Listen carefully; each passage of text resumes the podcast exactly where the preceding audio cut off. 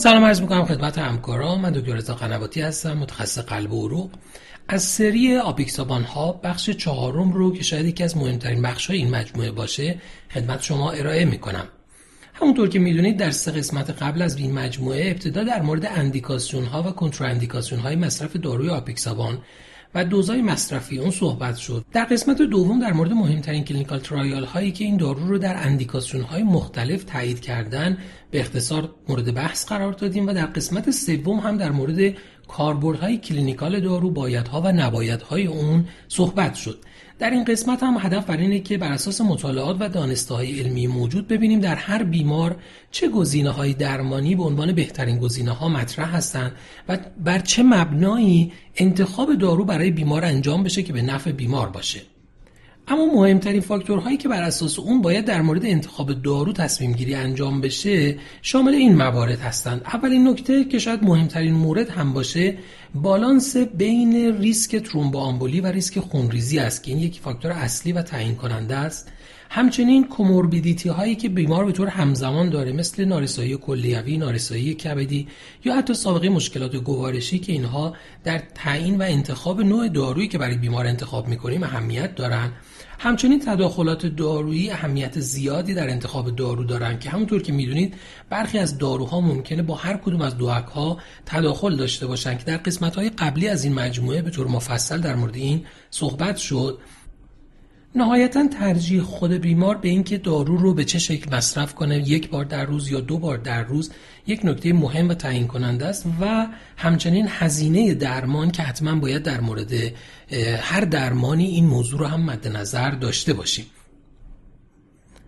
اما همونطور که ذکر شد مهمترین فاکتور تعیین کننده سود بیمار از درمان بالانس بین ریسک ترومبوآمبولی و همچنین ریسک خونریزیه. برای اینکه دید بهتری نسبت به این موضوع داشته باشیم به طور سریع نتایج چهار مطالعه اصلی رو که منجر به اپروو شدن داروها در ای اف شدن با هم مرور میکنیم. مطالعه اول مطالعه ریلای بود که داروی دابیگاتران رو با دوز صد و ده و صد و پنجاه میلی گرم مورد بررسی قرار دادن که از بالا به پایین اگر دقت بفرمایید در مورد ایسکمیک استروک دوز صد و پنجاه میلی گرم بود که منجر به کاهش در میزان ایسکمیک استروک در مقایسه با وارفارین شد ولی دوز صد و ده میلی گرم تفاوتی از نظر نداشت. در مورد سیستمیک امبولیزم گزارشی نشده بود در مورد میزان شیوعش ولی از نظر هموراژیک استروک هر دو دوز صد و ده و صد و پنجاه میلی گرم به طور قابل توجهی هموراژیک استروک رو کاهش دادن که این شاید میشه گفت مهمترین نقطه مشترک بین تمام داروهای این دسته است که همه منجر به کاهش در هموراژیک استروک میشن. از نظر میجر بلیدینگ هم دوز صد و ده میلی گرم دابیگاتران منجر به کاهش در میزان میجر بلیدینگ شده بود ولی دوز صد و پنجاه میلی گرم اون تاثیر چندانی نداشت. از نظر اینتراکرانیال بلیدینگ هم هر دو دوز منجر به کاهش در میزان اینتراکرانیال بلیدینگ شده بودند که باز این هم جزء مواردی که در بین همه داروها مشترکه. از نظر میزان جی آی بلیدینگ دوز صد و ده میلی گرم منجر به افزایش اون نشده بود ولی دوز صد و پنجاه میلی گرم دابیگاتران منجر به افزایش جی آی بلیدینگ در مقایسه با وارفارین شده بود. همچنین از نظر آلکاز مورتالیتی اگرچه دوز صد و ده میلی گرم در نهایت آلکاز مورتالیتی رو در مقایسه با وارفارین کاهش نداده بود ولی دوز صد و پنجاه میلی گرم به طور بوردرلاین از نظر آماری منجر به کاهش اون شده بود. همچنین از نظر کاردیوواسکولار مورتالیتی دوز صد و پنجاه میلی گرم دابیگاتران در نهایت در مقایسه با وارفارین اثر بهتری داشت. اما میریم سراغ مطالعه راکت ای اف که داروی ریواروکسابان رو بررسی کرده بود. از نظر ایسکمیک استروک تفاوتی با وارفارین نداشت ولی از نظر میزان سیستمیک امبولیزم به طور قابل توجهی میزان سیستمیک امبولیزم نسبت به وارفارین کمتر شده بود. میزان هموراژیک استروک هم کمتر شده بود. میزان اینتراکرانیال بلیدینگ هم کمتر بود. اما از نظر میزان جی آی بلیدینگ میزان جی آی بلیدینگ به نسبت وارفارین در مورد این دارو مثل دوز صد و پنجاه میلی گرم دابیگاتران افزایش داشت و از نظر آلکاز مورتالیتی و کاردیوواسکولار مورتالیتی هم تفاوتی با وارفارین وجود نداشت. اما بریم سراغ مطالعه آریستوتل که از نظر ایسکمیک استروک تفاوتی با وارفارین نداشت، از نظر سیستمیک امبولیزم هم تفاوتی نداشت ولی باعث کاهش در هموراژیک استروک، میجر بلیدینگ و اینتراکرانیال بلیدینگ شده بود. و از نظر جی آی بلیدینگ هم منجر به افزایش جی آی بلیدینگ در مقایسه با وارفارین نشده بود، چیزی که داروهایی که تا قبل از اون اپروفت شده بودن این مشکل رو داشتن. و در نهایت از نظر آلکاز مورتالیتی این دارو منجر به کاهش در آلکاز مورتالیتی در مقایسه با وارفارین شده بود، اگرچه که روی کاردیوواسکولار مورتالیتی تأثیری نداشت. نهایتاً مطالعه انگیج در دو دوز سی و شصت میلی گرمش، همطور که ملاحظه می‌فرمایید در دوز سی میلی گرم در مقایسه با وارفارین منجر به افزایش در ایسکمیک استروک شده بود، ولی دوز شصت میلی گرمش تفاوت معنیداری با وارفارین نداشت. از نظر سیستمیک امبولیزم هر دو دوزش تفاوت معنیداری با وارفارین نداشتند، ولی از نظر هموراژیک استروک کاهش در هر دو دوزش ملاحظه میشه در مقایسه با وارفارین. از نظر میجر بلیدینگ باز کاهش معنیدار در هر دو دوز در مقایسه با وارفارین ملاحظه میشه و همچنین از نظر اینتراکرانیال بلیدینگ. از نظر گاستروینتستینال بلیدینگ دوز سی میلی گرمش در مقایسه با وارفارین جی آی بلیدینگ کمتری ایجاد میکرد، ولی دوز بالاترش یعنی دوز شصت میلی گرم اون نسبت به وارفارین جی آی بلیدینگ بیشتری ایجاد میکرد. از نظر آلکاز مورتالیتی هم اون دوز سی میلی گرم بود که آلکاز مورتالیتی بیماران رو کاهش میداد به نسبت وارفارین، ولی از نظر کاردیوواسکولار مورتالیتی هر دو دوزش در نهایت منجر به کاهش در میزان کاردیوواسکولار مورتالیتی میشدن. اما نکته مهمی که اینجا وجود داره اینه که ما باید نتایج این مطالعات رو بتونیم به یک شکل ملموسی وارد کلینیکال پرکتیس بکنیم. برای مبدا من این شکل رو برای جنبندی راحت‌تر این موضوع و بر اساس منابع علمی که وجود داشت تهیه کردم. اگر بخواید به ترتیب بررسی بکنیم، در گروهی از بیماران که ترومبوامبولیک ریسک و بلیدینگ ریسک پایینی دارن، داروهایی که قابل استفاده هستند و از نظر علمی اپرووال دارن تقریبا همه داروها در این گروه از بیماران قابل استفاده است و بر اساس معیارهای مختلفی که وجود داره میشه تصمیم گیری کرد، از جمله کاستش، پیشنت پریفرنس و حالا اویلیبیلیتی دارو که آیا در دسترس هست یا خیر، و ترجیح خود پزشک و راحت بودن پزشک با استفاده از دارو شاید مهمترین فاکتورهایی باشه که اینجا تاثیرگذار هستند. اما نقطه مقابل این حالت، حالتیه که بیمار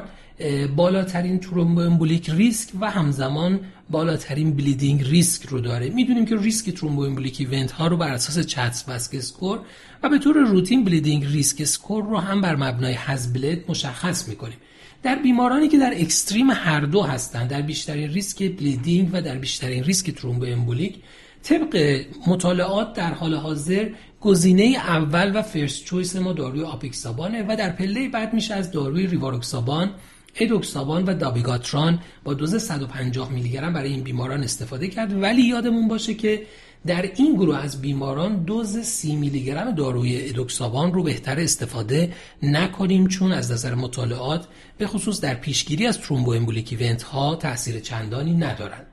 حالت دیگه‌ای که وجود داره بیماری که بلیدینگ ریسک بالایی نداره ولی در اکستریم ترومبوامبولیک ریسکه، یعنی چادزواسک اسکورای بسیار بالایی داره، که در این بیماران هم دوز صد و پنجاه میلی گرم دابیگاتران به واسطه افیکیسی قابل توجهی که داره گزینه اول میتونه باشه و به دنبال اون داروهای اپیکسابان، ادوکسابان، دابیگاتران صد و ده و ریواروکسابان گزینه‌های مناسبی هستن. و همونطور که در مورد قبل هم گفتیم، داروی ادوکسابان با دوز سی میلی گرم با توجه به اینکه در بیماران های ریسک اثر کمی داره بهتره استفاده نشه.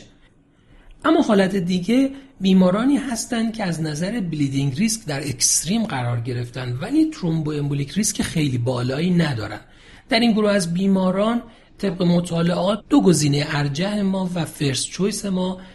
داروی ادوکسابان سی میلی گرم و آپیکسابان هستند، ولی گزینه‌های بعدی ادوکسابان با دوز شصت میلی گرم و دابیگاتران با دوز صد و ده میلی گرم هم گزینه‌های مناسبی هستند و در این موارد بهتر از داروی ریواروکسابان و دوز صد و پنجاه میلی گرم داروی دابیگاتران استفاده نکنیم. اما در بیمارانی که اوریج ریسک هستند، هم از نظر ترومبوامبولیک ریسک هم از نظر بلیدینگ ریسک، مهمترین گزینه‌های درمانی فرست چویس ما اپیکسابان، ادوکسابان شصت میلی گرم و دابیگاتران صد و ده میلی گرم هستند و بعد از اون داروی ریواروکسابان و دابیگاتران با دوز صد و پنجاه میلی گرم گزینه‌های دوم ما هستند و در این شرایط بهتره که از ادوکسابان با دوز سی میلی گرم روزانه پرهیز بشه. اما این لحاظ کردن ترومبوامبولیک و بلیدینگ ریسک بود در تصمیم گیری انتخاب دارو، اما فاکتورهای دیگر هم گفتیم در این زمینه مؤثر هستند، از جمله کوموربیدیتی هایی که ممکنه بیمار همزمان داشته باشه که از این کوموربیدیتی ها مهمترینش رینال فانکشن بیمار، لیور فانکشن و نهایتاً سابقه جی آی بلیدینگ هستند که فاکتورهای مهم و تاثیرگذاری هستند. در مورد رینال فانکشن همونطور که میدونیم طبق گایدلاین یوروپیان در جی اف آر بالای نود و پنج میلی گرم به جز داروی ادوکسابان که یه ذره ریکامندیشنش ضعیفه، بقیه داروها همه قابل استفاده هستند و با دوز استانداردشون میتونیم از اونها استفاده بکنیم. کات پوینت عددی دیگه برای جی اف آر عدد پنجاهه که در جی اف آر بالای پنجاه هم باز تقریبا همه داروها رو میتونیم استفاده کنیم. اینجا ادوکسابان هم با دوز شصت میلی گرمش قابل استفاده است. کات پوینت بعدی ما جی اف آر سیه که در جی اف آر بین سی تا پنجاه داروی دابیگاتران رو حالا با دو تا توصیه مختلف میشه صد و پنجاه میلی گرم یا صد و ده میلی گرم رو با ریکامندیشن های پایین تر استفاده کرد، ولی ریواروکسابان اینجا دوزش به پانزده میلی گرم کاهش پیدا میکنه، ادوکسابان به سی میلی گرم، ولی تنها دارویی که همچنان با همون دوز استاندارد قبلیش قابل استفاده است داروی اپیکسابان که تا جی اف آر سی تقریبا به همون شکل استاندارد میشه ازش استفاده کرد. در اپیزودهای قبلی در مورد انتخاب دوز پنج میلی گرم یا دو و نیم میلی گرم صحبت شده، بنابراین مجددا اونها رو تکرار نمی کنیم. اما در جی اف آر بین پانزده تا سی داروی دابیگاتران به طور کلی توصیه نمیشه، در بیماران دیالیزی هم توصیه نمیشه. داروی ریواروکسابان در این لول با ریکامندیشن پایین‌تری قابل استفاده است، ولی در بیماران دیالیزی و جی اف آر کمتر از پانزده توصیه نمیشه. داروی ادوکسابان هم با دوز سی میلی گرم در جی اف آر پانزده تا سی قابل استفاده است، اگرچه که در جی اف آر زیر پانزده اون هم توصیه نمیشه و بیماران دیالیزی همچنین. طبق گایدلاین یوروپیان، آخرین گایدلاین یوروپیان،